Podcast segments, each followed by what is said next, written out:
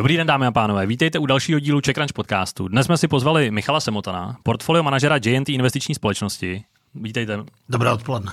A Jana Staňka, investora a také youtubera, známého jako Elektrodet. Krásný energický den. Oba to jsou sice zkušení investoři, ale také velcí milovníci vozů, a tak se dnes budou tato témata jistě ve velké míře protínat. U poslechu vás vítá Ondřej Holcman a můj kolega Luboš Kreč. Dobrý den. Pánové, čím jste za námi dnes přijeli? Já, já jsem překvapivě přijel elektromobilem Ford Mustang Mach-E. Michale? A já tramvají, takže taky elektromobil. Vy to máte kousek, jestli jste jel... Přesně tak, myslel jel ty dvě stanice. Ale tak kdybyste museli by to bylo dál, trap. Tak bych přijel elektromobilem dneska. Taky. Ano. A vy jakým? i4 BMW. Protože uh, vy jste velký milovník značky BMW. Je to tak. Celý Twitter je zásadně hodně BMW, hodně Porsche a pak všechny jiné věci, co zkoušíte. A investice, přesně. A pak Investice. to, co zkouším, přesně. A co jste zkoušel poslední době? Vy jste říkal, že jste se vrátil z Norska, tak tam jste něco zkoušel. A měli jsme k dispozici Toyota RAV4. A bylo to v provedení plug-in hybrid. Musím říct, že mě to pohonově celkem příjemně překvapilo. Co bylo trošku zvláštní, je to, že v půjčovně to auto dostanete a dostanete ho bez nabíjecího kabelu. Tak to mi přijde, že to trošku jako nedává úplně smysl, ale přesto ta baterka, ona se částečně Ona se dobíjí dobíjí. za jízdy, takže mm, s nějakou svou práci odvede a i tak si myslím, že ta spotřeba byla velmi slušná. Normální plugin, tam se prostě nepočítá s tím, že se to bude nabíjet. Plug-in. Honzo, vy jste říkal Ford Mustang. Jak dlouho vlastně máte? Protože Mustangů v Česku podle mě za stolik nejezdí těch elektrických. Já mám na dlouhodobou, dlouhodobý test, test, takže ho už, už mám šestý měsíc. A co na to zatím říkáte? Skvělý. To má v tomhle segmentu těch elektrických SUV v ceně kolem milionu a půl, tak to má zdaleka největší dojezd. To je vlastně překvapivě dobrý auto na to, že to je první plný elektromobil od Fordu. My jsme ho, ne, v my Norsku, jsme ho na pardon. testu měli a, a docela hezký. Docela V Norsku jezdilo hodně, teda musím říct, jako Mustang. těch Mustangů. Mm, opravdu hodně. Já teda Pěkné zrovna auto. řeknu, že my jsme v sobotu se vraceli s rodinou z Říma a najeli jsme 1482 kilometrů za ten den tím elektromobilem. Jo. Čtyřikrát jsme nabíjeli, to nabíjení trvalo zhruba dvě hodiny celkem za tu dobu a za nějakých 17 hodin jsme byli doma. Bylo to jako neplánovaně takhle dlouhá trasa, co jsme poprvé v životě jeli takhle strašně kilometrů a nahroutili jako za den a zrovna to teda se stalo, že to bylo s elektromobilem. Na, bylo jedno z těch nabíjení v Česku? Ne, ne, ne, tak vy nabijete, že tohleto auto reálně po dálnici, když jedete 120, tak ujede až 500 kilometrů teďka v létě, jakože to má fakt reálný dojezd jako skvělej. A takže jsme nabíjeli prostě dva, třikrát v Itálii a jednou v, v Rakousku. To na těchto kilometrech vlastně jako by takhle dlouho v zásadě jako se nabíjelo nebo se stálo i v tom spalovacím autě. Jakože dvě hodiny na Zaplať mám, si- a vy se stejně děsíte toho. A to byla normálně ta klasická červencová sobota, že se děsíte toho, že budou zácpy na těch dálnicích, jak se vracejí od toho moře a přijíždějí k tomu moři. A eh, to naštěstí musím zaklepat nebylo, takže nebyly zácpy. No, jednou 6 minut, jednou 12 minut, takže tohle tam bylo v pohodě. A ty nabíječky jsou taky v pohodě. Jako, no, tam jsem taky bál, že budu se zácpy za těch nabíječkách, že fronty čekat, na no. nabíječkách. A jednou jsme teda čekali asi pět minut, ale to bylo proto, že ta nabíječka nefungovala, jsem musel zavolat, na, na, aby to restartovali. A reálně ten dojezd to je tak při 120, ne? Dá se říct. Že 120, no 120 až 130 jsme jeli, no, no, no, no. Ale já teda jsem i u spalováku vždycky jezdil 120, k- k- poměr cena jako, s- Jako spotřeba taky se versus to vlastně snažím dodržovat, protože pak ta spotřeba strašně roste, no, vyskočí nad no, 130. no, no. Já teda musím říct, jako Já ještě teda na, na, obranu spalováku, protože jsme jeli z Berlína, včera jsme letěli do Berlína a vlastně vraceli jsme se z Berlína autem a tam na docela velké části je teda neomezená rychlost v Německu na té dálnici jako na Drážďany a vlastně i směrem tam, jsme jeli, tak k Drážďanům taky naopak, jako od Drážďan k Česku je to teď omezen na 120 a, a musím říct, že těch 150, 160 opravdu s tím dýzlem, když jedete, tak, tak to téměř jako nepoznáte a ta spotřeba to trofnu si říct, že mám okolo 8 litrů v tom 6 To ne, ale jako u- super efektivní zase na U, benzín, u benzínového motoru. A u benzínového U benzín, tam je, to, tam je to hodně poznat, že nad 130 je to potom, a já No, teda jsem vždycky jezdil s určitě, benzínama a tam je no. jako dramatický rozdíl potom už. Ale u, u benzínu dieselu, to roste hodně. No. Pamatuju si Six 6, to bylo masivní. no. no, pánové, jak vy jste se vlastně dostali k elektromobilitě, k elektrickým autům? Možná Tak vy, jestli já ale můžu tak- začít, eh, tak máte možná já jsem fanoušek, historii s tím. fanoušek do aut a, a takže jsem ten trend sledoval. těžko, ze začátku jsem ani nepředpokládal, že by mě to nějakým způsobem přitáhlo, když jsem dělal třeba ty, ty první parametry, já nevím, Nissanu Leaf, BMW i3 a tak. Pak se mi dostalo v roce 2018 uh, eh, možnost otestovat na měsíc v Praze i3 v provedení S už s tou lepší baterkou. A musím říct, že super lepší auto do, do města nebo do Prahy jsem v podstatě nezažil, od té doby nejezdil. A pak můj velmi dobrý kamarád eh, je velký fanda elektromobility a díky němu jsem mohl vyzkoušet jednu z prvních faceliftovaných Tesla Model S, což si myslím, že už je taky velmi povedený auto.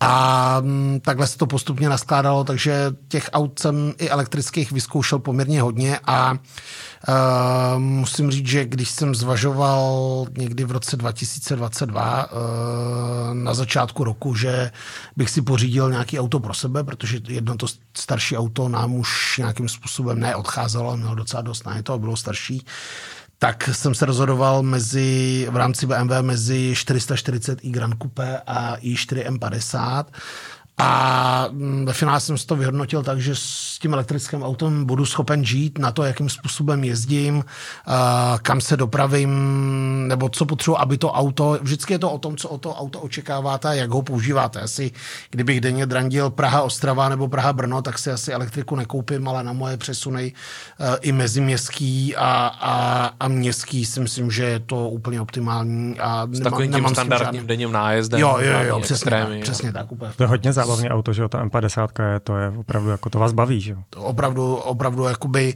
musím říct, a každý, kdo do toho sedne, tak to auto opravdu chválí a je to extrémně dynamický, strašně rychle, to asi tady nemusím vysvětlovat, si zvyknete na ten klid, jakože vlastně v tom městě vám nikde nic nehučí, to je jako úplně špičkový. No a mm, takže pak jedně, jedně řešíte ten dojezd a prostě podíváte se, kde jsou nějaký dobíječky a tak, nemám s tím nějaký zásadní. Co byla pro vás taková ta největší jako to největší strašidlo, o kterým jste jako přemýšlel, jestli koupit elektromobil nebo ne. Protože pro spoustu lidí je to asi ten dojezd, a to je, je to podle je, mě něco, přes co se jenom potřeba překlenout, že to vlastně reálně nebudu moc potřebovat. Že jo? To, je asi, to je asi to jediný a důležitý. Musím říct, že teda máme ještě k tomu jako rodinný auto, máme X3 naftovou. A když jsem se zamýšlel nad tím, že mm, vlastně BMW přišlo taky i e, s čistě elektrickým SUVčkem z iX, že jo, to asi všichni známe, tak jsem si říkal, že mm, z tohohle pohledu mě ten ta, typ té karoserie, ten čelní odpor a tak úplně nedává jako smysl do těchto těch aut dávat jako elektriku. Jo. A proto, proto jsem do toho nešel a nějakým způsobem třeba v té zimě vidím, že opravdu ten dojezd klesá, nebo je to rozdílný oproti tomu létu. A třeba když by člověk jel na hory do Rakouska, do Itálie s rodinou, třeba eh, plně naložený, čtyři lidi, lyže, já nevím, všechno, tak eh, v tomhle tom samozřejmě ta elektrika bude mít nevýhodu, že třeba budete muset dobíjet dvakrát, ne jednou. Je potřeba se s tím nějak vnitřně vyrovnat. To ještě, k tomu jsem asi ještě úplně nedospěl, takže mám jako jedno elektrický a pak mám i spalovací motory. Vy už jste plně elektrifikovaní, Honzo? Jo, my jsme šestým rokem uh, jenom elektromobily a pro mě, to, já vlastně až takový, jako vždycky jsem se tak trochu jako o auta zajímal, ale že bych jako inve chtěl ukládat peníze do aut, to mi přišlo nesmysl. Že, že byste to tam pak natáčel na YouTube a tak. No, takže pro mě to bylo jako ekologický, pro mě jako transformační bylo to, že jsem dva půl roku pracoval v Číně, byli jsme tam i s rodinou a tam máte dva půl roku depku, kam jste to za tu rodinu zatáh, aby to tam se nepodepsalo na astmatech a nevím, na té rodině, prostě jak je to znečištěný. Že? To ovzduší. A pak jsem přijel domů a, a to už ale, my jsme doma deset let zpátky, jo. Ale pak, pak se to prostě stalo, že ve 2018 jsme pořídili fotovoltaiku a elektromobil a to byl právě ten Nissan Leaf, jako auto, který jako z, horko těžko ujede 150 ale... km jako v létě. A přitom jsme jako pětičlená rodina ho vlastně používali, jsme najeli s tím 50 tisíc kilometrů, jsme s něho používali jako primární auto ale nejeli jsme s ním jako do Chorvatska nebo do, do Itálie jsme s ním nejeli. Jo. To prostě by bylo sebevražda. Jo. Takže na tom jsem si půjčil to spalovací auto od táty a to. A takže pak, pak to byla, takže nejdřív to byl Nissan Leaf, to, to, pak to byla Tesla Model 3, kterou máme doma v garáži a, bude to, teď, jak, a mám vždycky dlouho, na dlouhodobý, nebo na testy a na dlouhodobý testy, takže já jsem otestovaný z toho, z toho elektromobilu, všechno to se jako v Čechách dá koupit jako elektromobil. A teď si chci udělat radost, koncem roku si pořídím nový elektromobil, myslím si, že by se Michal, Michalovi líbil, ale zatím si nechám pro sebe, co to je. a když změníte tu Čínu, tak to je vlastně jako, jako zásadní bod teďka té debaty, jako jestli vlastně nás Čína už přejela v té elektromobilitě nebo Evropu, jestli vlastně jak to tam vypadá. Vy, když jste tam byl, tak už tam ta elektromobilita nějakým způsobem začínala, nebo tehdy? No, ve velkým se jezdilo na elektrokolech a na elektroskútrech. My jsme měli vlastně jsem jako měl auto s řidičem, ale prostě, to, což bylo spalovací auto, mimochodem to bylo čínské auto, bylo dva a půl roku, jsme ho tam používal, ten pán, že jo. Bylo to kopie Roveru, eh, britského, nebo oni koupili prostě tu intellectual property, že to zkrachovalo, oni to koupili včetně to, a, ale tomu autu nic po dvou a půl letech nebylo. To bylo jako výborný dílenský zpracování, nikdy nás to nenechalo na holičkách, najelo to, nevím, 55 tisíc kilometrů. To úplně v pohodě. A to je, to je přátelé, jako 12-13 let na zpátek. Jo. No, prostě takže si tam spalová... dotáhli ty lidi a tu technologii z Evropy. No. No, a ten, takže oni uměli už tehdy udělat jako spalováky. Vůbec bych nepodceňoval jako všechny ty krámy, které tady v této místnosti kolem sebe máme, jsou z Číny, že jo? co si budeme povídat. Jako všechny ty krámy, co nosíme po kapsách, pracujeme na nich a tak to je všechno Čína. Oni přece umí tu kvalitu udělat. Takže bych ne, nepodceňoval v tom, že to nebudou umět u těch aut. A k tomu se ještě asi se do toho tématu zanoříme, ale jako já bych se jich bál jak čert kříže. Jako. Co o tom míní Michal jako fanoušek BMW, německého automobilu? tak eh, to BMW je trošku jinak pozicionovaný, protože cílí, jako bych řekl, na tu prémiovou, eh, na ten prémiový segment. Ale i tam samozřejmě se začnou některé alternativy vynořovat. Eh, v té první fázi samozřejmě oni jdou směrem jakoby spíš těch, bych řekl, nižších cenových pokud se v elektromobilitě o tom můžeme bavit, tak, tak podle mýho do těch uh, klasičtějších značek a uh, je tam jedna věc, podle mýho, kterou evropské automobilky strašně tratí tím přechodem na tu elektromobilitu. A to je to, že vlastně uh, taková ta technologie toho kombinace spalovacího motoru, převodovky, efektivity, výkonu, spotřeby, to si myslím, že samozřejmě tím přechodem jako na tu elektromobilitu ta výhoda jakoby strašně rychle mizí. A v tomhle směru ta Čína asi udělala velký skok, aniž my jsme se o to nějakým způsobem zajímali. Já tu historii čínské elektromobility nemám tak zmapovanou, eh, čím samozřejmě víc teď narážím na to, jakým způsobem ten trh se v Číně profiluje teďka, jak to tam vypadá, tak si myslím, že tohle je prostě věc, kterou jako oni přeskočili a e, v tomhle směru asi nějakým způsobem ten trend tam udávají, plus cenově tam zuří asi poměrně docela, docela napnutá, e, napnutý boj mezi těmi automobilkama. Já, co jsem třeba viděl i automobily z Číny, jako na evropských autosalonech, když ještě autosalony byly, tak tam byl vidět ten velký pokrok od toho roku, já nevím, 2014, 2017, 2019, pak už jsem tu možnost dál neměl. Teď jsem třeba viděl v Norsku NIO, což je, bych řekl, zástupce takového toho, u nás to má, bych řekl, spíš z něčeho exkluzivnějšího, nevím, jak v Číně, teda popravdě řečeno, ale asi to tak má působit, že to je něco lepšího. Eh, nevypadá to špatně, mm, design světový, v podstatě nezaměřený jako na Evropu nebo na Asii, interiér vypadal velmi pěkně, zpracování třeba kvalitou té kůže, mě to spíš přišlo alá Toyota, než jako prémiový značky, ale jinak to vypadalo moc dobře. Na druhou stranu třeba u toho Nia mě překvapilo to, že v těch testech, ale jsou to testy evropských časopisů a hlavně německých, eh, co čtu, tak ta spotřeba tam se pohybuje jako relativně vysoko, třeba na 30 kW na, na 100 km, to mi přijde i na SUV docela dost v porovnání třeba asi s, i s tím Mustangem. A, a zároveň i to dobíjení trvá díl, než je proklamovaný, uh, proklamovaný uh, v tom v těch uh, technických předpokladech toho automobilu. Taky otázka, jestli to tak je nebo není. A, a uh, určitě tam byl i elektromobily byt, jsem viděl, ty mě teda designově jako moc neoslovují, musím říct, ten je docela dost čínský. A já si myslím, že reálnou hrozbou tady budou samozřejmě rozšíření značky MG nebo MG, já nevím, jak se to čte Jasně. tady u nás, to je první věc a Uh, ono Což to bude, je něco, co už ono, běží, že jo? Ono to bude jak s korejskými automobilkama tady. Oni prostě přijdou v první várce sem, všichni si pamatujeme Kia Sportage, Hyundai Pony, takový tyhle ty první ty. Pár lidí z to otestuje, pak budou chtít jakoby tady investovat masivně a nějakou továrnu tady někde zřejmě ve východní Evropě postavějí. A v tu chvíli to začne být problém pro ty evropské automobilky. To si myslím, že až vlastně to adoptují ty evropský kupci, jako že to je vlastně vyráběný tady u nás. Ono to nebude tak levný, jak v Číně. Se vždycky porovnává to, kolik stojí ty elektromobily v Číně, to tady nebude, samozřejmě to je nesmysl. Ale bude to levnější než ta evropská konkurence, bude to kvalitativně plus minus stejný a bude to vlastně made in Europe, tak samozřejmě v tu chvíli to bude velký problém pro ty retailové značky, jako je asi Volkswagen a Stellantis samozřejmě. No, já bych se, po té, co jsem se teda NIEM svezl s tím sedanem ETS 7, tuším, tak bych se... To je taková ta vlajková loď? Uh... Jo, jako sedan, velký no. sedan, no, no, no. Je to plný elektroniky, že jo, má to ty lidary a tak a špičkový dílenský zpracování, to jde v podstatě, to, to se snaží eh, konkurovat EQS třeba, jo, nebo, nebo sedmičkovýmu i7 od BMW.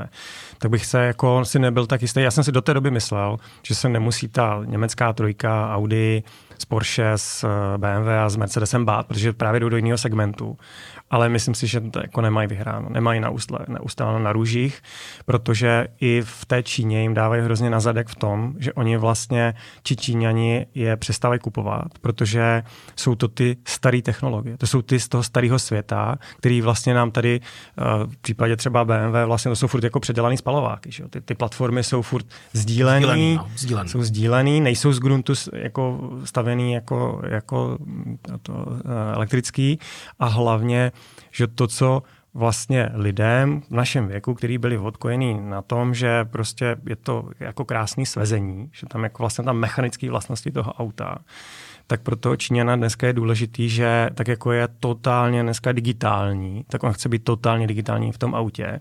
A tohle ho strašně zklamávají, jako ty tradiční. No to je rozdílný přístup k, tý, k tomu automobilismu. Vlastně. Vy si sednete do toho NIA a tam byla taková hlavička, taková kulička, jako robotek, robotek no. se na vás usměje a začne s váma plynulou angličtinou prostě umělá inteligence jako chytrá věc, váma začne jako rozprávět. Ale to je, to je úplně, to je opravdu generačně úplně někde jinde, než co dneska máte na volantu, že zmáčnete, jak chcete hlasový pokyny a šestkrát to zkoušíte, než to trefíte to správnou angličtinou a stejně to netrefíte, protože jste to neřekl správně ten pokyn v tom sledu slov, jak máte. Jo. A ani v tom NIU to prý nefunguje úplně korektně. Teda. Ale nevím, to jsem fakt jenom čet, jakoby, že teďka právě no, testovali ale... tu EL7 nebo já jsem dělal EL8 i dokonce, tam byla ta větší, ta je jenom v Norsku snad na prodej, ale v tom EL7 právě to testovali proti EQE SUVčku a paradoxně dynamicky to, to NIO jako přečilo to EQE, což je docela zajímavý. A, a, ale právě tady tenhle ten, tenhle ten uh, způsob komunikace právě s tím robotkem tam byl kritizovaný, ale možná to vždycky je vždycky subjektivně. To časem to vyladí. No, no, no, to, to se asi Já Ale jsou další že... značky ještě, jakože tam nějaký Zeekr, jo, je jo, tam Xpeng a tak, no. kteří půjdou do tohohle segmentu a ten budou se tam spát. Teda, jako... To jsou vlastně, ten, ty mají ten, vlastně co má X7, že jo, BMW, tak ty jdou proti tomu, podle mě takovým jako luxusním korábem, který má stát 1,5 milionu korun. No, ten Zeekr, no. teď tam, tam bylo testovaný jsou... taky a, a mm, Nevím, jak to potom, když v tom člověk sedí, jak to vypadá. Na obrázcích ty auta vypadají parádně, ale viděl jsem jo, ale budete, testy oni jako půjdou Američanů, který která bude o 30-40% níž, budete plně vybavený, vy si jenom vybarvete barvu, jo. A jakmile to nějaká kritická masa lidí jako vyzkouší a řekne, hele, to není vůbec blbý, tak, tak, tak jako a, a v Číně už se ten trh jim v podstatě zavírá těm, těm, těm západním automobilkám. Pro, pro Volkswagen to představovalo 50% zisku a 40% obratu, ale 50% zisku dělali v Číně. A teďka, jestli jste zaznamenali, tak, tak vlastně bylo setkání že jo, top managementu, kdy prostě eh, CEO říká, hele, jako máme poslední šanci s tím něco udělat. A v Evropě jim prostě skončili tamhle podpora eh, v Německu a začínají, přestala jim poptávka jako Volkswagenu. Jo. To prostě tak Číně se teďka s ID3 dostali až asi na 16,5 tisíce dolarů, zatímco v Evropě stojí asi 44 tisíc přepočtu. No přesně vlastně jako a, a, to auto není úplně jako totožný. Teda auto vlastně. není úplně totožný, ale vlastně furt je to Ale vypadá to stejně, okay, vlastně okay, jako okay. je to, jakože mi to přijde extrémní jako rozdíl jo, v tom, to že to je trošku souhlas, jiný auto. Souhlas. A vlastně i ta MG, MG4, nebo s čím teďka přicházejí do Česka, tak to stojí asi 3 čtvrtě milionů, zatímco ID3 je těsně pod milionem, ale jako v základní výbavě, takže... Ona je dobře vybavená, ta ID3, jako a furt je to ty peníze, jako, ale, ale je tam, ano, je tam rozdíl přes 200 tisíc korun a to je velké. No. A z pohledu designu to je to jako krása je v očích toho, kdo se dívá, ale to MG4 rozhodně nezaostává. Že, designově. jako, že asi ne všichni bychom si koupili Hyundai nebo Kia, ale po českých silnicích je každý druhý auto pomalu mi přijde teďka z, z toho je potřeba rozlišit jako klasický spotřebitele, který to auto mají opravdu jako na užitnou věc a lidi, kteří třeba k tomu přístupu uh, víc citové, což jsem třeba jako já, takže, takže pak samozřejmě pro ty lidi, který uh, kterým to splní to očekávání, který od toho mají a potřebují to, tak jak byste no. říkal, tak, tak jako je 200 tisíc korun tolik peněz, že to nedává smysl potom platit No, víc. ale já si myslím, že Michale je, uh, vlastně vy jste z skupiny, ze které se vždycky vy, vylíhli jako automobiloví novináři, že to jsou ti, kteří mají vztah k, to, k té jízdě, ale oni ano. dneska nereprezentují, zdaleka nereprezentují tu populaci. Jestli máme 6,8 milionů osobních aut na silnicích, tak kolik z nich jsou tihle lidi? Pro drtivou většinu, přes 90% lidí, já jsem přesvědčen, no, jenom empiricky. 10% se potřebují dostávat z bodu A do bodu jo, B. Je to čistě a mají dopravní prostředek. spoustu a... svých jiných starostí v životě, než že by jako z auta si dělali něco, co budou v neděli leštit, ne? Naopak, jako jo. jo, tak je, já to mám jako... A tam je ta, tam pak je klíčová cena, že jo, samozřejmě. No, ano, v tu no, chvíli hraje klíčovou roli cena, což je zároveň je v Česku jako jeden z hlavních blokátorů ještě jako větší rozšíření elektromobilů, protože jsou prostě drahý, jako 100%. furt jsou drahý. A tam ty Číňani s tím můžou jako samozřejmě kdyby, výrazně kdyby zahýbat. ne za 400 tisíc, ale kdyby to auto bylo, ta ID3 za 600 tisíc korun, tak je dneska levnější než Golf, že jo? No, než, a to by, to by bylo távka, samo, tak, to by šlo samo. Souhlasím, to to kdyby to stálo vyrábět, 700 byli... až 800, tak prostě jako v té výbavě, jako aby to bylo do 800, tak to bude srovnatelný s dobře vybaveným dýzlovým golfem a v tu chvíli to bude samozřejmě jinak. No. A to se stane, to se musí stát, protože nám dávají příklad v té Číně, že byli ochotní s tím autem jít na cenu po 400 tisíc korun. To stejně musíte připočítat clo, uh, nevím, dopravu, DPH a tak dál, ale 600 tisíc se najednou zdá, že to není jako mimo, že to se prostě jednou stane, jako jakmile začne ten tlak na tu uh, konkurence. A dlužno říct, že dneska, když jste si vybral i 4 tak v tomhle segmentu ta cena, ta parita už je. Jo, jo. To Akorát je to je nedostupné jedný. auto pro většinu populace. No, to je ale, v ale prostě v, v cenách nad 1,2 milionu máte paritu. Hmm. Jestli si koupíte Kodiaka nebo Eniaka, tak oni budou stát Plus stejně. Minus to bude stát stejně. No. No. Ono zároveň v té Číně podle mě tý jako akceptaci nahrává to, co zmiňoval Michal, že oni vlastně, je to podobně jak s těma mobilama, jo. Oni vlastně přeskočili úplně jako jeden vývojový stupeň, kdy oni moc nepoužívali desktopy a šli vlastně z ničeho rovnou na mobily a žijou totálně jako v tom mobilním digitálním světě. A s těma autama je to hodně podobný, že vlastně jim tam vyrůstá spousta automobilek úplně na zelený louce a oni tam, že jo, byla před 25 lety, to byla chudá společnost, dneska už tak chudá nejsou a vlastně mnohem z nás tam přecházejí rovnou na elektromobilitu, protože oni nejsou tím starým automobilovým světem a tak nasáklí jako my. Že? A víte, co je děsivé? Že tady máte automobilku, která se pišnila tím, že má náskok díky technice. A ona dneska... Koho si myslíte? no, a ona dneska vyjednává se státní čínskou automobilkou, že od nich koupí platformu, která je hotová, protože oni sami to nejsou schopni včas vyvinout tak to mě teda začíná děsit. Jako jo. Já, jsem, já jsem vlastně před pěti lety začal publikovat jako elektrodet, jako že chci inspirovat milion lidí k přechodu na elektromobil. Ale pro mě to bylo jako ten pohled přes tu ekologii, ne, že bych byl jako autíčkář až tak, ale rozhodně jsem jako jsem se nenahlížel na to tak, že by tohle to mělo jako zlámat vás vlastně evropské ekonomice, jejich špáteří je ten automobilový průmysl. A teďka bych se toho objektivně bál. No a co Amerika? Tesla tady je teda sama kapitola sama pro sebe, ale uh, Rivian, Lucid, jezdil jste už s něčím, Honzo? Něčím z tady těch vozů? Já než vám na to ne, ale uh, já bych, když se řekne Amerika, tak si myslím, že ti k tomu přistoupili, ta uh, jejich administrativa velice chytře v tom, že oni, oni, oni udělali ten Inflation Reduction Act, kdy říkají, že milí američané, dostaneš 7,5 tisíce slevu na svých daních, uh, když si koupíš elektromobil, který za A je vyroben Eh, v Severní Americe, tam se počítá i Mexiko a Kanada, a za B musí tam být vyrobena i ta baterie v té Severní Americe. A co se teďka stalo? Že všechny Všichni automobilky, které chtějí přežít, tak říkají, my budeme eh, stavět baterky a auta v Severní Americe. Zatím, a jestli na tohle nezareaguje řešíme, Evropa, že udělá vlastně tohleto stejný, tak to je jenom další, jako to není hřebíček, to je jako Čína z jedné strany, největší trh na světě, který opouští prostě, on přestává jako věřit a je tam ten, posil, posiluje se ten nacionalismus, že jo, že budou chtít kupovat vlastní auta. Navíc mají pod kontrolou produkci těch akumulátorů, bez kterých to prostě nejde, že jo, je tam potřebujete.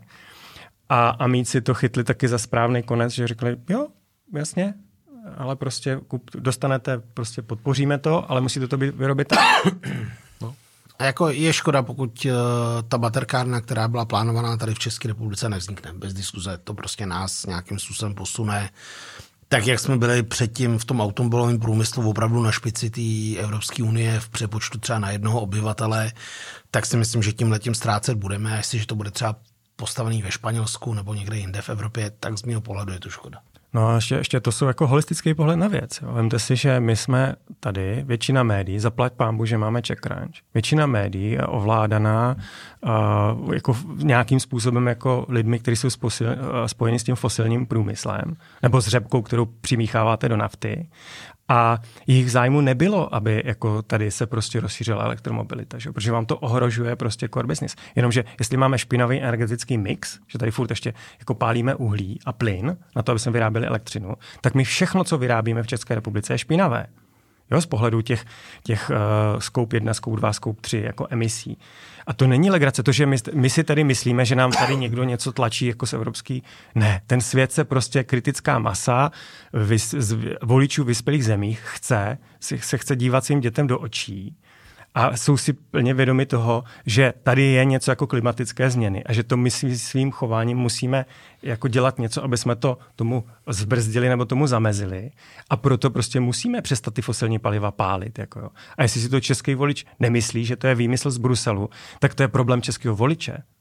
No. Já bych si tady dovolil trochu nesouhlasit teda v tomhle světu, protože si myslím, že ano, mm, pálíme tady uhlí, to je prostě nějaká realita i toho, jakým způsobem, kde jsme položení, nemáme tady moře, to znamená uh, hůř tady samozřejmě budou větrné elektrárny, uh, to sluníčko taky lze využí, využívat jenom částečně, zaplať pán Buzady jaderné elektrárny, který máme, ale uh, když se na to podíváme, a teď, teď, teď mi vypadlo to klíčové slovo, který jsem chtěl říct, nebo o, o který jsem to chtěl opřít, uh, vlastně celkově bych řekl ten uh, mix uh, ty výroby, když bychom vzali i ty spalovací motory, auta, myslím teďka konkrétně třeba ten průmysl, a vyráběli bychom opravdu relativně nový auta, který splňují ty emisní normy 6D, do budoucna zřejmě přijde ta 7, tak si myslím, že ono i jako rychlejší obměna toho vozového parku Zvlášť v České republice, asi to platí pro celou východní Evropu, teda bohužel, protože vidíme, že vždycky z západu se ty, no, ty auta vozí na východ,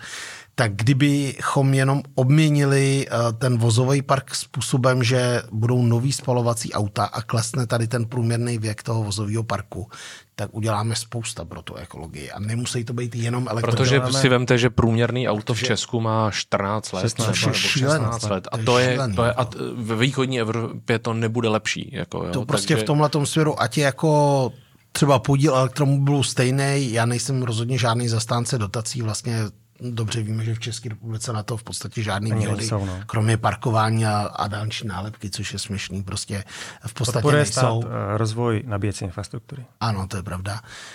A i tam jsou ty dotace podle mého názoru sporný. Uh, tak si myslím, že jakoby udělat co možná nejvíc pro to, aby se ten uh, vozový park omladil, protože stejně 10% těch nejhorších spalováků, který tady jezdí, tak vlastně vám dělají většinu toho znečištění, který tady toho lokálního určitě jsou, toho lokálního, přesně toho lokálního.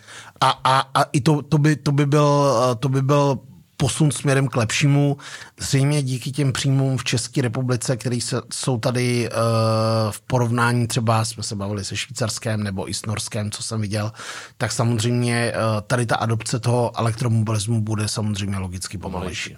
Já s vámi, Michale, souhlasím i nesouhlasím. Z pohledu a rychlosti zlepšení těch lokálních emisí. A přátelé, to je netriviální problém. V České republice emise z dopravy jsou dneska největší emitent průmysl, co byl jako strašák toho, že my tady máme průmysl. Dneska, když žijete ve ten městě, je, tak kde je nejbližší komín od nějaký továrny? Jako 100 kilometrů od vás. Jako ve městě, jo. kde žije většina lidí, prostě studený starty, ale hlavně to, že dýzlový auto, který má poškozený filtr pevných částic, tak přátelé, má 10 tisíckrát, to jsou o čtyři řády, větší emise těch PM2,5 částic. Jo. To je velký problém. Na, naprostý souhlas. Tohle s vám souhlasím, že ty nový auta by tohle to jo. ale v čem to za A? Každý diesel může být jednou diesel, který má poškozený filtr pevných částic.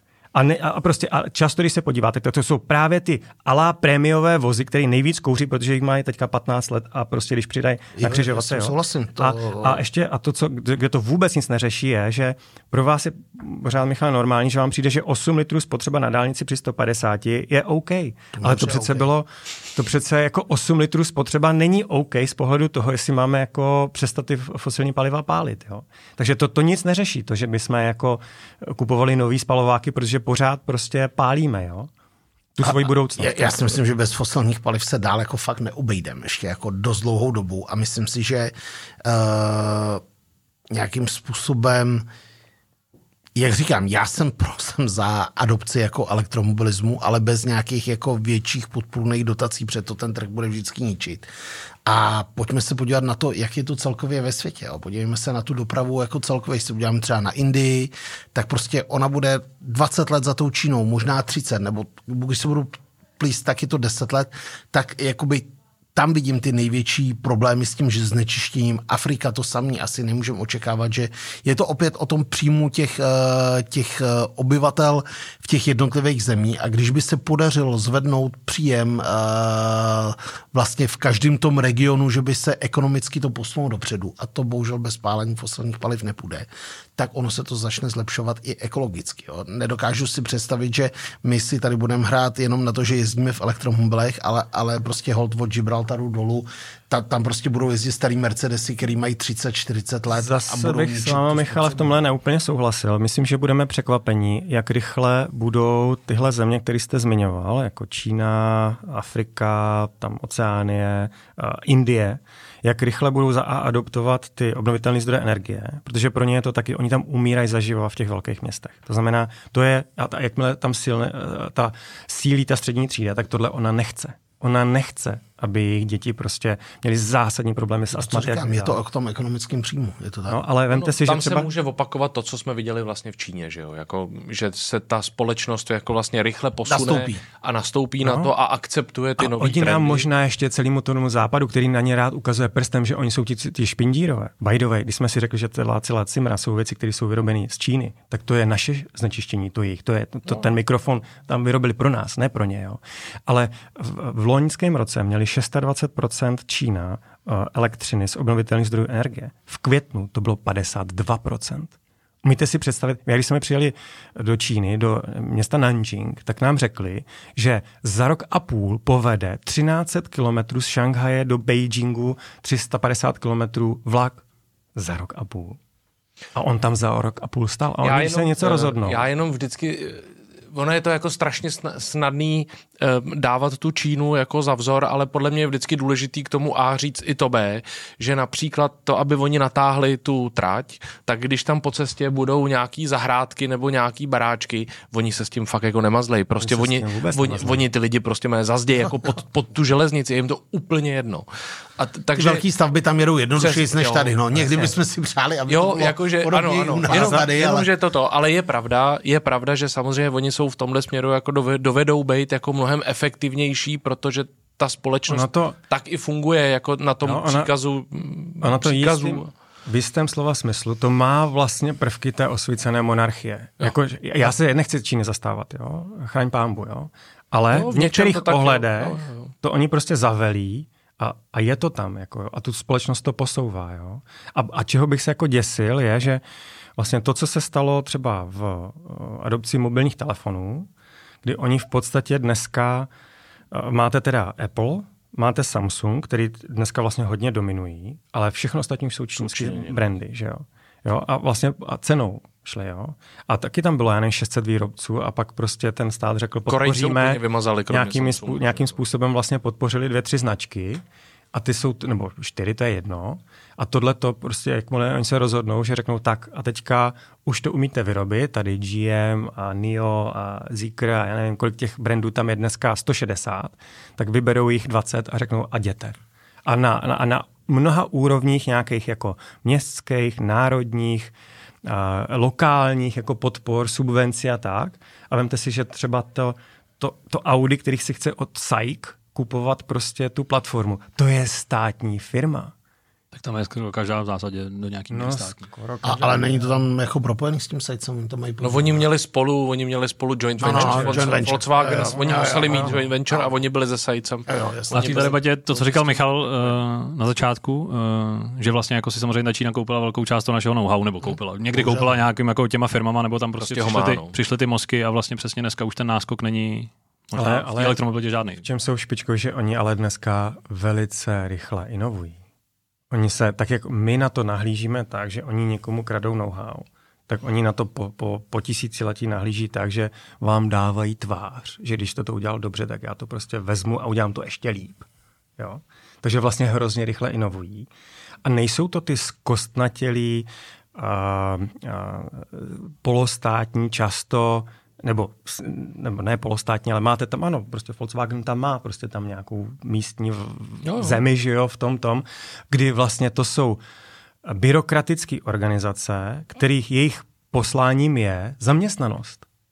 Takže oni, oni nechtějí nějaký rychlý změny, že jo, oni, jo ty, ty, ty, ty evropské automobilky a to se, já bych se děsil toho, jak, jak, jak si budou schopni jako dostatečně rychle iterovat, aby té, tomu inovačnímu potenciálu Tesly a těch Číňanů byli jim vůbec schopni uh, sekundovat. Tak ty, ta Čína je vlastně jako ve, ve, ve výsledku je to jako strašně brutální kapitalismus a biznis, že Ty, jak fungují ty firmy. No, jak uh, ty firmy fungují a jak... On je zkombinovaný právě s tím, jo, co tady zaznělo, že když se zavelí, tak, tak prostě se, tam se, jde, se, prostě. se to postaví a, a na ty ostatní věci se tam nehledí, nehledí. což třeba právě ve uh, výstavbě té dopravní infrastruktury má samozřejmě jako poměrně dost velký svý tak. výhody, na rozdíl od nás, když se na to podíváme. Zase to má samozřejmě výhody jiný ohledně toho, jestli ty lidi mají právo na to bydlet třeba tam, kde, kde bydleli a jestli byli dostatečně dobře vyvlastnění a ocenění za to. to. To samozřejmě ani já ocet nemůžu posoudit a asi to tam neprobíhá tak jako u nás. Ono teda mimochodem eh, v Číně nemůžete vlastnit půdu. Jo, vy si, vy si pronajímáte na 70 let. Tak jo. pak je to jednodušší samozřejmě. Takže to, ta, ta půda, celá Ale... Čína vlastní stát. Jo? A vy máte na 70 let dekret, že to můžete použít. Jo? Prostě stá, stále je to kombinace mají, Evidentně mají páky, jako jak vás ale tam vyhnat. Jo? Myslím si, že tam jako ta, vás jako jednotlivce ta vymahatelnost práva jako Jasně, je, ta společnost prostě, je silnější. Tam jednotlivec nehraje roli, ale každopádně to s těma autama vlastně vypadá, že ten příměr s těma mobilama se opět jako nabízí, že to je podobný, jako když svýho času tady byla Nokia, která vládla světu, tak eh, by prostě musíme si fakt jako začít dávat bacha, aby ty, ten, jako děsí, ty evropské no. automobilky, no. aby to nedopadly stejně, protože nakonec tu Nokia převálcoval americký, uh, americký Apple a Číňani a teda ještě Korejci, jo, který samozřejmě tam přišli jako Samsung a další. Tak, no a byl to zase technologická změna, že jo? Najednou prostě přišli dotykový mobily s platformama, které byly otevřený, jako že jo, iOS eh, a můžete tam mít apky. Jo, a tohle vlastně zaspali. Jako. To nezachytili, no, to je pravda. No.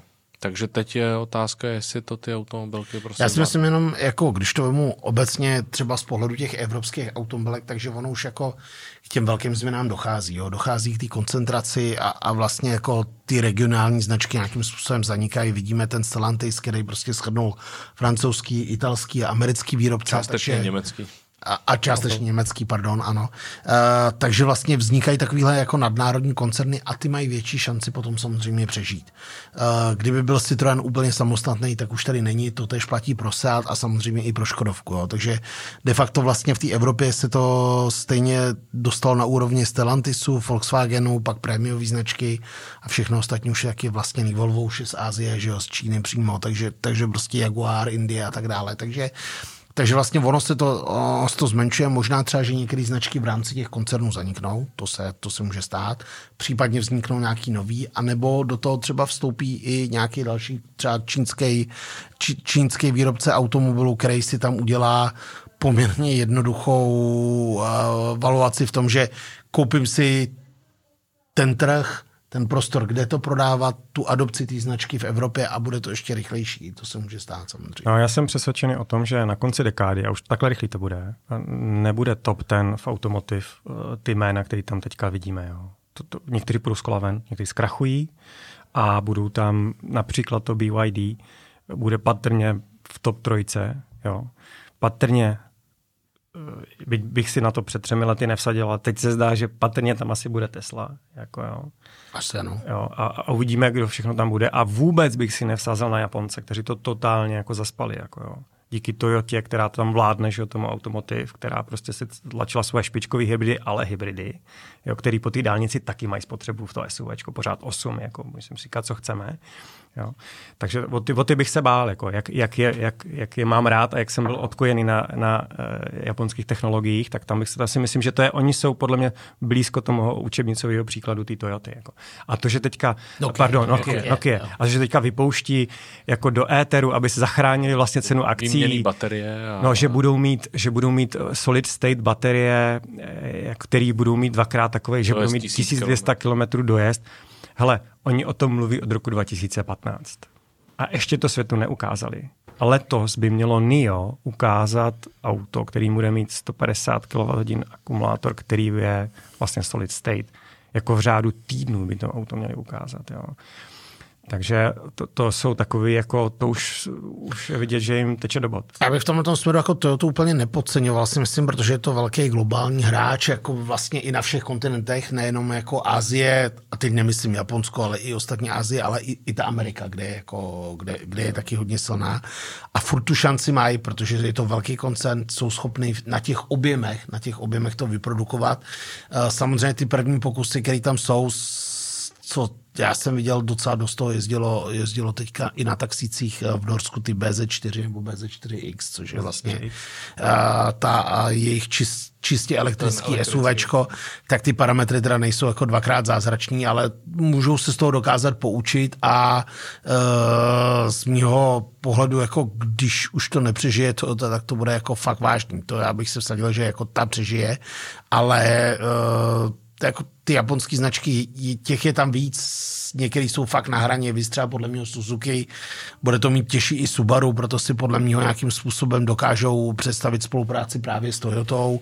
Uh, No Suzuki už taky spolupracuje Suzuki taky spolupracuje s Toyotou, dokonce to. rebranduje některé ty modely, uh, takže to si myslím, že bude první od válu. Uh, holce to smrskne na to, že těch japonských značek tam bude méně, Toyota by tam být měla podle mého názoru a mm, oni jsou oni jsou dost silní v těch zemích toho třetího světa a tam podle mě ty spalováky budou hrát roli ještě 20 let. A, a když se podíváme třeba na mm, blízký východ a tak dále, tak i přes ten Lexus to má jako poměrně dobrou image a nemyslím si, že oni tak lehce jako přijdou. Jo. Když se třeba podíváte uh, do zemí, jako uh, je třeba a teď nevím, na Saudská Arábie, tam jsem nebyl, ale když se podíváme třeba na Spojených Arabských Emirátů a tak dále, tak uh, ty lidi k tomu tam mají nějakým způsobem poměrně dost velký vztah a nemyslím si, že to jen tak opustí. To, je to, to nevím. trochu jako Amerika, že no. tady Ale teď jsme jako v zásadě v ekonomickém médiu. Jo. E, jestliže je Toyota nejzadluženější společnost na planetě, ono dluží, má dluh asi 200 miliard dolarů, tak v jakmile se dostanete do situace, jakože to už teďka čelí v Číně, že mají přes 40% meziroční propady prodejů na těch spalovacích autech, prostě Číňani přestávají kupovat spalovací auta a vy nemáte technologii, kterou jim umíte nabídnout, tak vám najednou vy neděláte marži na tom, co umíte vyrábět, klesá vám utilizace těch výrobních prostředků, těch fabrik, což je zásadní problém, že jo? a začne vám klesat, protože vy zase začnete přetlačovat cenou, začne vám klesat marže na tom. tom. Takže potom vy se dostanete, mimochodem nikde nebylo ve zprávách, že třeba Nissan je dneska junk, junk jako akcie. Jo, byla, dostala nižší rating, a vy potom nemáte přístup k dalšímu financování, abyste investovali do těch nových technologií. To není legrace. To se může, tohle se může sesypat jako domeček z karet v rámci jednotek let. Jo? Čísla toho ty fakt neznám. Vůbec jako netuším, ani jsem na ní investiční jako nikdy nekoukal, jako nenapadlo mě to, takže nevím, jestli má opravdu takhle velký dluhy. Pokud ano, tak si myslím, že ještě i s těma úrokovými sazbama ve světě chápu, že v Japonsku je to trochu jiný, ale tak s tím jako může mít velký problém. Jo. To je samozřejmě velká, velký štěstí, že třeba ty evropské automobilky v tomhle směru nejsou zadlužený. Jo. A, a, a, a e, jinak by je to požíralo daleko rychleji, samozřejmě. Jo. To, je, to, je, to je jako bez diskuze. Uh, jestli to tak je s Toyotou, tak uh, samozřejmě jako jakýkoliv snížení marží bude na té obsluze dluhu znát, to by byl problém, ale to, jak říkám, investičně to, to neznám teda. Ale z toho investičního hlediska eh, právě, eh, jak, jestli to nějak sledujete, už jste teda Michal zmínil, že ne asi tolik, ale i jako investoři, uh, protože když Honza zmiňoval, že se ta top desítka promění v počtu nějakého objemu, tak teďka už jako minimálně ve valuaci už je tam spousta tady těch nových automobilek Tesla je samozřejmě ještě úplně jako někde jinde, ale vidíte tam nějaké příležitosti, třeba v rámci jako investic, nebo jako kde je největší potenciál? Jestli, na... jestli můžu začít teďka v tomhle tom, tak z mého pohledu tohle je jako jeden z nejtěžších sektorů na investování, co se týká, bych řekl, toho biznisu jako samotného. Je to extrémně náročný vlastně na kompletizaci těch vozů, na to udržet, udržet se kompetitivní cenově technologiemi, tak jak jsme tady zmiňovali, takže vždycky na ty automobilky je pohlíženo trošku jako s despektem a oni se obchodou na opravdu extrémně nízkých valuacích oproti jako jinému sektoru. Ten sektor je prostě jako úplně někde jinde. Když se podíváte třeba na ukazatel PE i EV EBITDA, tak prostě to jsou, to jsou úrovně třeba se obchoduje na dvouletým zisku. Jo. Otázka je samozřejmě, jak dlouho ten zisk vydrží. Teďka v současné době, eh, v současné době bych řekl, eh, po tom covidu ta ziskovost prudce narostla, asi dlouhodobě není udržitelná, ale třeba ten prémiový segment ji drží poměrně, poměrně solidně a myslím si, že ta poptávka dál existuje. Takže já jsem se vždycky snažil strašně oddělit eh, v tomhle směru takového to moje fanouškovství od toho investičního, protože pak do toho dáváte jako špatné věci a, a kupovat si akcie BMW jenom proto, že mám BMW, prostě mi nedává z investorského pohledu nedávalo smysl. A když jsem tím vším prošel, tak vlastně úplně na začátku jsem zkoušel šartovat Teslu, takový ty začátky, kdy, kdy to vylítalo Jste jeden z těch mnoha, to, to, spálil, A jsem se spálil, zavřel jsem to sám na sobě a u, už, už bych to nikdy neudělal a prostě mm, ani bych si Teslu jako na long jako akci nekoupil, protože mě ta valuace přijde ulítlá, ale na druhou stranu oni skáčou opravdu jako skokově. To jsou jako jiný objemy, furt ta nejlepší technologie, uh, takže nějaký náskok tam bude, ale, ale na to nekoukám, takže já jsem se koukal. Zároveň u té Tesly ta valuace je jako u technologické firmy a ne jako u, ano. A ne jako u automobilů. Ano, nevím, jestli je to tak dobře nebo ne, fakt jako To jo, ale že jako jinak tam není zdůvodnitelný, proč ona stojí desetkrát tolik, co... No tak zdůvodnitelný to máte tím, že je to vlastně úplně změna toho sektoru. No, je to lídr něčeho, je to jakoby vlastně popření všeho, co předtím de facto bylo a vypadá to, že se jim to v té adopci jakoby povedlo, dá se říct, jo. Uh, já jsem si díval na ty klasické automobilky, tak uh, samozřejmě mě vždycky spíš jako připadal zajímavější ten sektor uh, prémiovější a jednu dobu jsem měl akcie Mercedesu, tehdy ještě pod zkratkou Daimleru, a pak došlo k oddělení té divize těch traků, co oni tam měli, na tom se opravdu dalo zajímavě vydělat. Oni dokázali, uh, okázali, dokázali vlastně tu firmu zvednout tu hodnotu tím, že to rozčlenili, uvedli na burzu. Totež musím říct, že jsem očekával u Volkswagenu tím, že oddělí to Porsche. Porsche. Jo, a, a i jsem to psal do článku minulý rok a, a tam je to pro mě zatím největší zklamání v tom, že tady se to nepovedlo. Že vlastně hodnota Porsche v současné době je větší vlastně než hodnota celého Volkswagenu a zřejmě řada těch investorů sdílí ten názor, co, co si myslíte vy, že vlastně ta Čína a ta, a ten přechod na tu elektromobilitu, ten Volkswagen do budoucna dožene a že ta hodnota budoucí tam není. Já si to nemyslím, Volkswagen nakoupený mám, asi z toho investorského pohledu zpětně jsem měl být primárně v Porsche a ne ve Volkswagenu, to je jako bez diskuze, ale zpětně to člověk vždycky jako uh, vidí na těch grafech jednoduše, dopředu se to odhaduje hůř. Já si myslím, že ten Volkswagen tu šanci má, ty zdroje na to mají, ale ta Čína to bude jako velký oříšek a teď se ukáže pan Blume, který vlastně šéfuje celému Volkswagenu a šéfoval i Porsche, jestli tohle to dokáže ukučírovat, odříznout případně nějaký značky, možná třeba ukončit výrobu Seatu, výrobu Audi i takovéhle věci může se stát. Na druhou stranu mají tam svoje perly, je tam Lamborghini, je tam, je tam uh, uh, Bentley, je, je, je tam Porsche, který tu hodnotu má a, a kde ta poptávka po těch autech roste a i to Porsche pochopilo tu cestu té elektromobility adopce, když se svezete Taycanem, tak v podstatě uh, je to elektromobil a zároveň je to furt super to Porsche. Takže to je prostě jako to nejlepší, co si v současné době podle mého názoru pořád v rámci té elektromobility z jízdních zážitků můžete Souhlas. koupit. Hol, to je jenom je to bohužel, tak. bohužel cenově je to nastavený tak, jako Porsche je, ale proto má Porsche tu valuaci na burze, kde má. Takhle to je.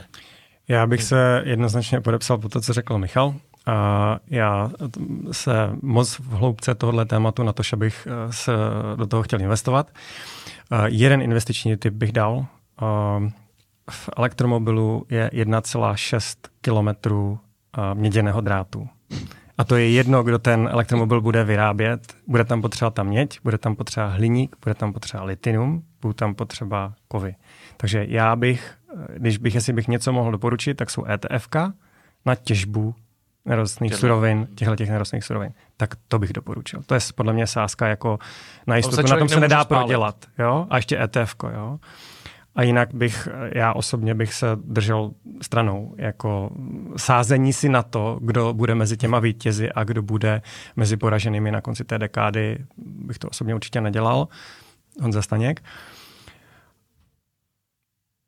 a, a já, to, já to doplním jenom v podstatě to, co tady zaznělo. To si myslím, že je opravdu logický přístup v tom myšlení, jako kde investovat. My jsme, máme nakoupený taky těžaře mědi, uh, sledujeme litium, myslím si, že opravdu uh, tyhle ty specifické kovy, které budou potřeba v těch bateriích, ta produkce stoupne násobně. To prostě není o to, že teď se vyrábí milion elektromobilů ročně v Evropě a bude se vyrábět dva to bude prostě třeba desetinásobně v té Asii taky. Takže v tomhle směru ty uh, těžeři těch kovů, podle mého názoru, i třeba některý z nich v Jižní Americe, uh, tam najdete zajímavé společnosti, hol to přináší nějaký politický riziko a ono to není tak, že teď si koupíte toho těžaře kovu a za tři měsíce nebo za rok na tom vyděláte. Uvidím raketu. Je to no. opravdu běh na pět, možná třeba já řeknu deset let, to je hrozný, to je jako investorsky vždycky, jako mě i tohle to odrazovalo od toho, jakoby, protože vím, že ty lidi takhle daleko koukat nechtějí, ale myslím si, že na tom pětiletém investičním horizontu jsou těžeři těch technických kovů při těch valuacích, na kterých jsou zajímavýma investičníma příležitostmi. Takže v tom na tom se shodneme. No a Teslu, já jsem jako jednu dobu byla nízko, protože se to sleduju, že o pět let, jo, ale tam já už jsem byl tvůrce, a chtěl jsem být nezávislý, takže já jsem prostě si nekupuju žádný akcie těch, protože o tom chci jako nezávislý autor jako tvořit, takže to, abych prostě tam žádnou... Já se možná zeptám tady, protože uh, jako i tu čínskou automobil tu sledujete, na jakou značku byste si vsadil z těch Číňanů.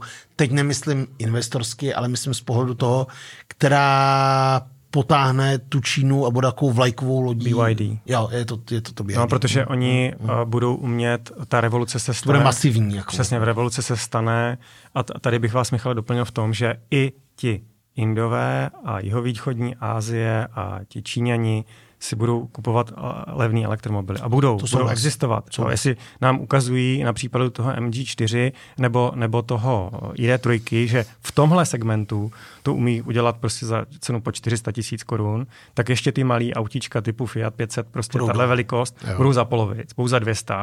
A jestli jste v Indii někde na malém městě a dáte si pár panelů na střechu a svítí tam prostě uh, 330 dní v roce, tak to je, to je, jako vemte si, že třeba v, v chudé Ukrajině, že jo, před válkou, to byla že jo, jedna z nejchudších zemí prostě na evropském kontinentu, tak tam byla relativně jako adopce elektromobilu, protože oni si to umí spočítat. Jestli ten Ukrajinec dojíždí do velkého města, koupí si Lífa, který ho si přiveze někde z Norska, který stál prostě 4 milionů korun a on s ním nahroutí prostě třeba 60 tisíc za rok tak jemu se to ekonomicky vyplatí. Jo? To znamená, abych nepodceňoval to, že a tam nemáte žádný servis. Jo? Já jsem dneska zrovna natáčel video v, o tom, jak se servisuje elektromobil a tam není co servisovat jako jo, na tom autě. Tam skoro vymýšlel ten, jak to popisoval, co, na co by se tak ještě jako mohl podívat. Jo? A, a vemte si, že ty, ty automobilky, které tady už před 10-12 lety prodávali takový ty malý kulatý autíčka, a t- tak ty servisy to jako nesnáší ty elektromobily, protože to auto vyjelo a už se tam nikdy nevrátilo. Hmm. A ty auta... To pro ty automobilky, ty servisy, no pro ty dílery, to je... Jasně. A tady... Tohle bude, tohle bude změna. Já si myslím, že a je to třeba vidět i na BMW, to deklaruje, že vlastně počet těch dílerů výrazně klasné.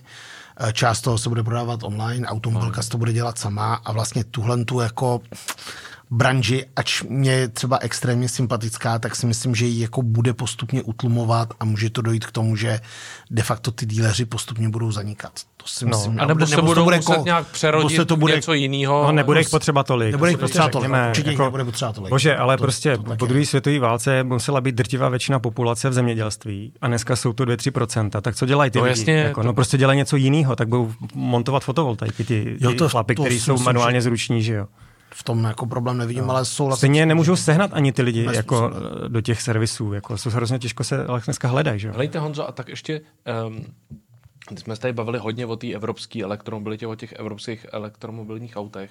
Eh, který za vás to elektromobilní auto z těch, který vy jste otestoval a znáte, který na vás udělalo jako největší dojem a je to jako nejlepší vůz? Je to to Porsche Taycan nebo Uh, subjektivně zcela. Naprosto teď subjektivně. Ne, jako já, to, já vlastně, kde vlastně jste si řekl, jo, prostě to je fakt super. Jo, auto. jako mě, jak když já, když sednu do Taycanu, tak mi naskakuje husí kůže, jak je to takový, pro mě osobně je to, je to, to jak, jak, jak avatar, jak máte tu oháňku, jak se spojíte s tím strojem, tak tohle je pro mě Taycan, jo.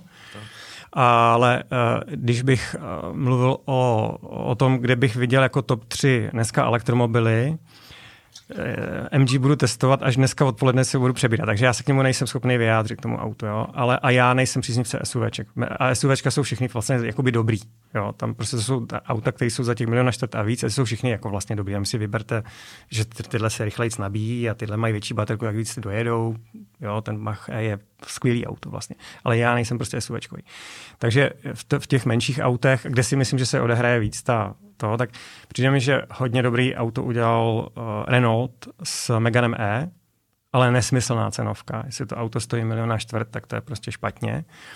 Skvělý auto je Kona, která se vyrábí v Nošovicích. To má jako ultimátně nízkou spotřebu. Není jiný elektromobil, který byste byl schopni s ním jezdit za 12, 13 jako kvalitě. Jsem zvědavý na cenu právě nového modelu Kona E, protože oni ho ještě nezveřejnili, že jo? Jenom všechno, no, ty, jako ty nový Kony, v elektrickém provedení hmm. právě ta cena není. Tak mě by zajímalo, jestli no. tam bude velký skokový posun vůči té předchozí generaci, no.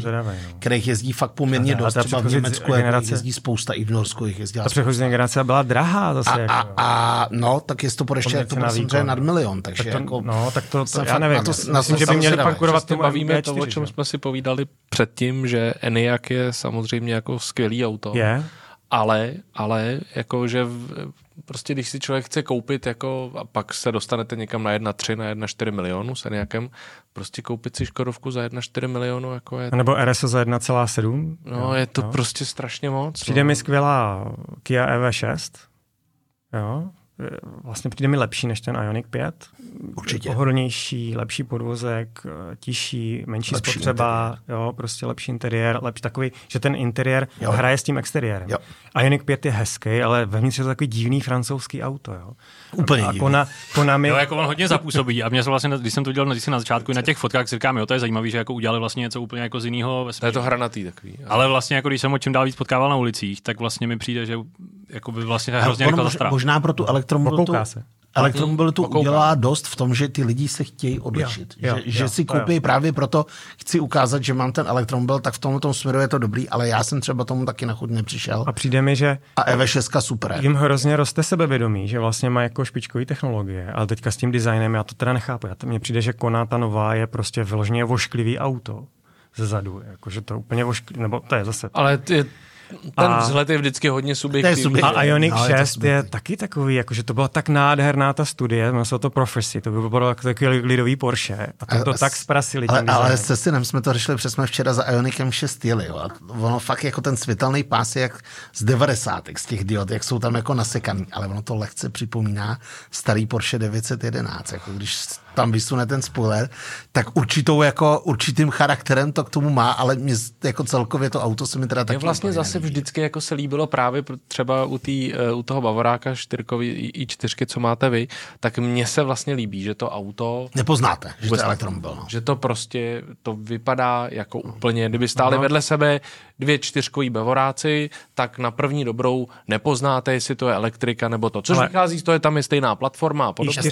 Ale prostě je to boží krásný svezení. auto vždycky. Jako no, to. boží svezení to je. To prostě je boží svezení, to se nedá jinak říct. A je to špičkový poměrce na výkon, to auto. To taky. To fakt to jako, stojí vlastně na tu kategorii. jako- Akorát jak my jsme pětičlená rodina No, a vejdeme se do modelu 3 od Tesly, tak tady se nevejdeme ne. prostě bez šance. Já si sám za sebe nemůžu sednout, abych ne, ne, ne, nedřel, a to já jsem 183 cm, já nejsem nějak jako extra vysoký. Ale Jako já si sám dá, za sebe dá se tam sednout sedět, ale už se nesedne rozhodně třetí člověk No, a, a vyšší člověk tam brousí trochu Kufr je malinký, To, jako jo. Kufr, ano, jako není to hlavní rodinný Prostě auto. není to, no, No, a to já není vlastně- to rodiny, no, no, no. eh, No a kára. pořád mi přijde vlastně skvělá Model 3, ale budem, myslím si, že to bude řádu týdnů, se představí nový auto. A spekuluje se o tom, že to bude kompletně, ono to vy, bude vypadat hodně podobně, ale vlastně to bude úplně nový auto. Že To bude jako, to není facelift, to bude prostě nová generace toho. A zdá se, že už i ten základní model dost možná bude mít dojezd 550 km, bude tam nová chemie těch litium železofosfát baterií, to je bez těch problematických kobaltů. Mimochodem, nejprodává, Tesla, nejvíc aut, který prodává dneska, jsou ty, který už nemají ty problematické kovy, jako to mají ty nehořlavý litium železofosfát baterky. Jo, ty standardní, standard range, model Y a model 3, to jsou objemové nejprodávanější. Vyráběný v Berlíně už to má takhle, jo.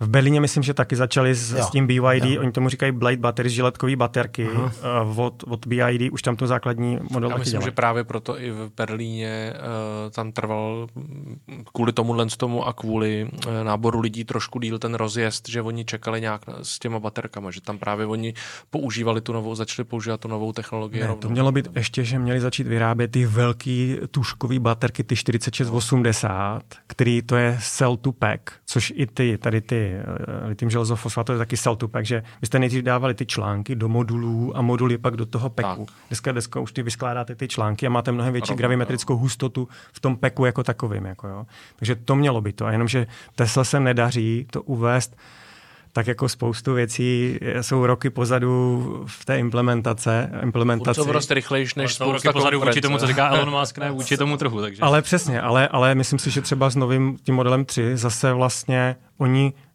prodlouží zase ten náskok technologický. Jo. A já jsem To je, dneska... to je jednoznačný. ještě- jako to prostě ještě- bude trvat chvíli. To. Tady je jenom k tomu, co Michal jako doplnění, co on říkal, proč vlastně Tesla je takhle dobře valuovaná na trhu, protože to je úplně kompletní jako pře, přemýšlení toho, to je úplně ekosystém, jo? že vy to vlastně to bude možná eh, na konci dekády, to bude jedna z největších energetických společností na planetě, Tesla. Jo? A teď, teď, teď tím, jak eh, Ford, šéf Fordu vysvětloval minulý týden, proč má Tesla obrovský technologický náskok. On říká, dívejte se, 150 řídících jednotek od víceméně 150 různých dodavatelů v tom autě dneska, v tom Fordu. Jo? V tom Fordiáckém. V to je jedno, jestli je to Volkswagen No, nebo prostě všechny tradiční. konvenční automobilky. A on říká, dívejte, my nevlastníme ten software, který řídí ty kontrolní jednotky. My musíme žádat ty dodavatele, který prostě mají to je jejich intellectual property, jako ten software, aby se spolu snažili domluvit. A to je jako mission impossible. A já jsem dneska v tom, jak jsem natáčel to, jak se to servisuje, to auto. Já jsem žil v tom, že Mach E už je auto, který se vám průběžně aktualizuje over the air. Ne, nic takového. To, to má, každá ta jednotka má svůj software, oni to napojili na diagnostiku a oni řekli, tam bylo třeba 60 těch jednotek říkalo, že má, že je k dispozici aktualizace. A já říkám, tak, tak to necháte zaktualizovat. Ne, ne, ne, nám Ford dává, říká, dokud to jezdí, tak na to nesahejte. To znamená, kdyby mi zákazník řekl, my, já vyloslovně chci, abyste mi to zaktualizovali, tak mu to zaktualizují v tom servisu, ale over the air to nejde. Tak to je wow. Tak a tohle bude obrovský problém pro ty konvenční automobilky. A ten software, to je přesně i ten rozdíl, co jsme řešili, že jak k tomu přistupují ty čínské automobilky, který do toho vlastně dávají tablet a kolem toho staví jako vlastně volant a kola. Což trochu je, někdy. To, to si myslím, jako, že není jako jenom tím, to je nějaký ovládat, ovládací mechanismus toho všeho, ono už to asi jako jinak než tabletem udělat nejde, před těch funkcí jako milion. Jo. A ještě je to paradoxně levnější než ty klasické tlačítka, ke kterým musíte jak proto se tohoto automobilky a, zbavují. a, ale spíš jakoby uh, asi to zkombinovat všechno dohromady je složitý, jen že Volkswagen s tím buje s pomocí toho softwaru. Volkswagen dělá ten VW Já nevím, OS kolik- a prostě kol- kolik let, zase furt to se rozhodně ne- ne- nepovedlo.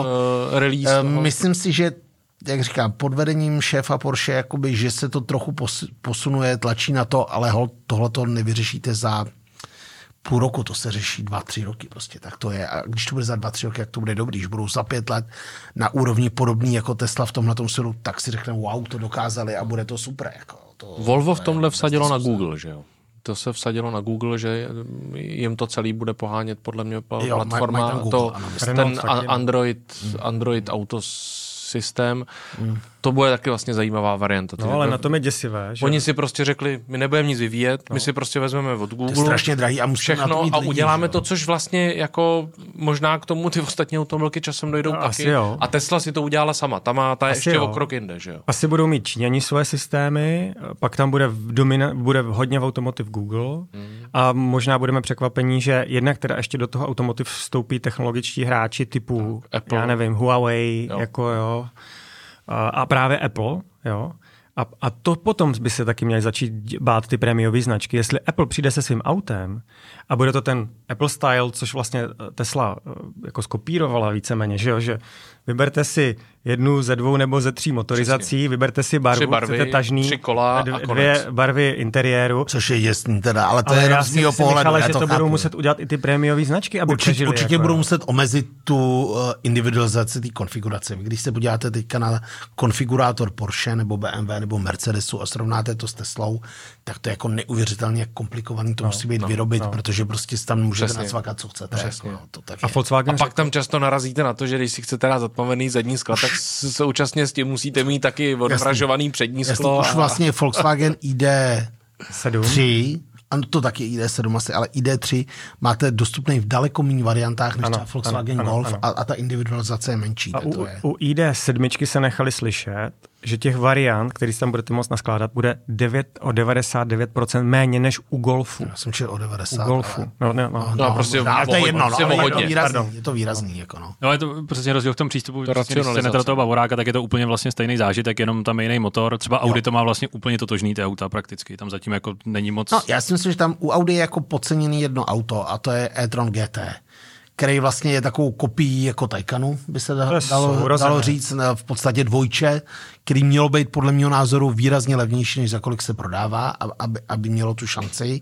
Je to super auto, uh, jenom to nedokázali prodat a vlastně za tu cenu jakoby postoupit uh, tomu těm klientům. Já osobně s tím mám velmi negativní zkušenost. Třeba jsem byl u jednoho dílera v Praze, kde jsem si chtěl e-tron GT vyzkoušet, protože jsem to bral jako nějakou alternativu k Taycanu a k i4 a mi řekli, že vlastně to vůbec nebude možné, protože oni ho jako neobjednávají a odkázali mě do nějakého autosalonu, ať jdu na Moravu, kde, eh, kde Slyšeli, že takovej, ho tam prej viděli. Ne, ne, je tam jeden jako velmi dobrý autosalon, který podle mého názoru se specializuje na tyhle ty luxusnější uh, provedení. A, a, a oni prostě řekli, že tady se jim to nevyplatí, že to nemá smysl, tak to už je takový zvláštní přístup jenom k tomu, jak to fungovat a pak se nemůžou divit, že ten e-tron GT, že to lidi nekoupí, přitom podle mého názoru super auto, ale cenově hold musí být níž než Taycan, pře, jinak si dojdete k Porsche, to je logický celkem. Hmm. No tak jo, Honza už nám naznačil, že si nějakou radost letos udělá, byť teda asi nám neprozradí jakou. A... Ale asi evropskou. Stoprocentně evropskou tak můžeme ještě chvilku to zužovat. Takže asi to... Asi to, to jasný. To s těma evropskými automa snad ještě není tak špatný. A Michal je spokojeně v 4 takže... Já jsem spokojený a k tomu jsem si pořídil s kamarádem vlastně jako takovou radost jako spalovací, takže já jsem teďka úplně mega šťastný. A je to Porsche? Je to Porsche. Je to... a jaký? 718 uh, eh, Boxster GTS s šestiválcem v, uh, vlastně uh, v automatu, ale je to to provedení vlastně bez turba, ta, ta atmosféra, takže to je jako fakt super. Rok, 4 litr. 2022. Takže velká radost. Na rodinný velká dovolený radost. prostě. To, to asi ne. S manželkou a kreditní Manželka to měla jednou, myslím, ale, a, a, ale jako pro takový... To, to, to je jako rozdíl mezi tou elektromobilitou a e, pořád ještě tím spalovacím motorem a tou převodovkou, kdy vlastně tu emoci vám ten spalovák přeci jen dodá větší. Ta i4 jde super, perfektní řízení, super zrychlení, paráda, ale je to vlastně, těžké auto zase. No. E, to taky a, a ta emoce jakoby je v tom o něco menší, protože prostě v tom nevnímáte ten hluk, to přeřazení, ty otáčky. I když tam dáte ten sportovní režim, tak je to boží, ale tam to je trošku já, já jsem víc jako autíčkovej, tak, tak, takže to splně úplně Je to všechno. tak, jak jsme, jsme si povídali, když jsem se jako vrátil ze Švýcarska, kde tam na těch dálnicích a kolem Curychu samozřejmě se těch Porsche, Ferrari a podobně jako prohání jako abnormální množství. To 120 km rychlostí, jo? No jasně, jasně. A oni pak si vyjedou do Německa, že když se potřebují projet. Ale že když tam jako jedou, když tam vás předjíždí to Ferrari nebo něco, tak ten zvuk toho motoru to k tomu autu prostě patří. Jako to, jako to elektrický Ferrari podle mě ale právě třeba u toho Porsche ta 718 příští generace od roku 24 už bude čistě elektrická, takže to bude taky velká změna. Přijde tam nový SUV Macan, eh, který bude taky čistě elektrický. Tam jsem opravdu velmi zvědav na ty parametry, jestli dokážou obstát v té velké konkurenci, která tady je aplikovat Zrovna do toho na Porsche SUV. bych si já vsadil, že ty to jo, dají. To asi, ano, ale, ale myslím, že do toho SUV je to extrémně těžké. Mm. No, ale oni budou tam mít tu 800 V architekturu, to znamená ultra rychlé nabíjení, přestavovat baterka, jo, takže ono to bude vlastně podobný. Myslím si, že Porsche je jak... jedno z těch, kdo, kdo jako ty určitě no, nezmizejí. Ale to auto už mělo být na trhu. A proč není na trhu? Je software. No. Software. A to je Volkswagen, jsme zase zpátky u Volkswagenu, že jo? Který s tím bojují. Jo, ale fakt, že jsem teďka jezdil Lexusem LC5, ta představa, že tam se ten atmosférický osmiválec jako nahrazuje nějak elektromobilem, tak to auto vlastně jako ztratí úplně tu, tu tvář mi přijde. No. Byť jako u těch Porsche, u ta, ale, taj, ale se u to toho povedlo. Lexusu, že jo, vlastně oni adoptují jdou na tu elektromobilitu částečně taky, že jo, vlastně už představili první jako elektrický SUVčka Lexus, takže ono to půjde i tam musí. Podle mě ten trend je takový, že když by se tomu vyhnuli, tak dojde k tomu, že prostě zaniknou. Budou no a vodík no. je podle mě z pohledu jako fyziky to bude mít těžký, jo, protože prostě vy máte energeticky, tam máte to je třikrát méně účinné, a navíc, jako kde se ten vodík vyrábí, ono to bude ještě trvat minimálně dekádu, než, než bude zelený. zelený no, přesně. A jezdit, dopravě bez a jezdit na vodík, který je vyrobený z, ze zemního plynu, tak je lepší to jako v CNG to spálit rovnou když v tom motoru. Přesně jo. tak, proč to rvá prostě, do vodíku, když no. Jo, takže to je podle mě zbožné přání té fosilní lobby, že chce mít pořád pod kontrolou. Oni nechtějí, aby Staněk si včera nabil doplna po té, co se vrátil z toho z té Itálie z fotovoltaiky, kterou už má teda 20 kW píku na střeše, se za ten jeden den jsem nabil 90 kWh hodin do té baterky on jako Staněk nepotřebuje jezdit k benzince. A tak dobře, a kdo to, jako, ale přece oni si přejí, aby to měli pod kontrolou. Nevím, to nedokážu takhle posoudit, ale souhlasím s tím, že, ale že, že jakoby ten vodík v té osobní individuální dopravě nemá velkou šanci, podle mě. Určitě ne. A naopak v energetice to bude zásadní věc, jako ta, ta sezónní akumulace. Je potřeba opravdu to rozdělit, jako k čemu co využít. Jo. Jo. Každopádně nejekologičtěji dneska přijel Michal, přijel tramvají. Přesně tak. Takže dneska má pěškový body. Já taky, protože to mám tady kousek, ale to nevadí. Pánové, každopádně děkujeme za návštěvu a hodně elektrických kilometrů úspěšných a zase někdy na viděnou slyšenou. Díky. Děkujeme. Děkujeme za pozvání. Mějte se hezky.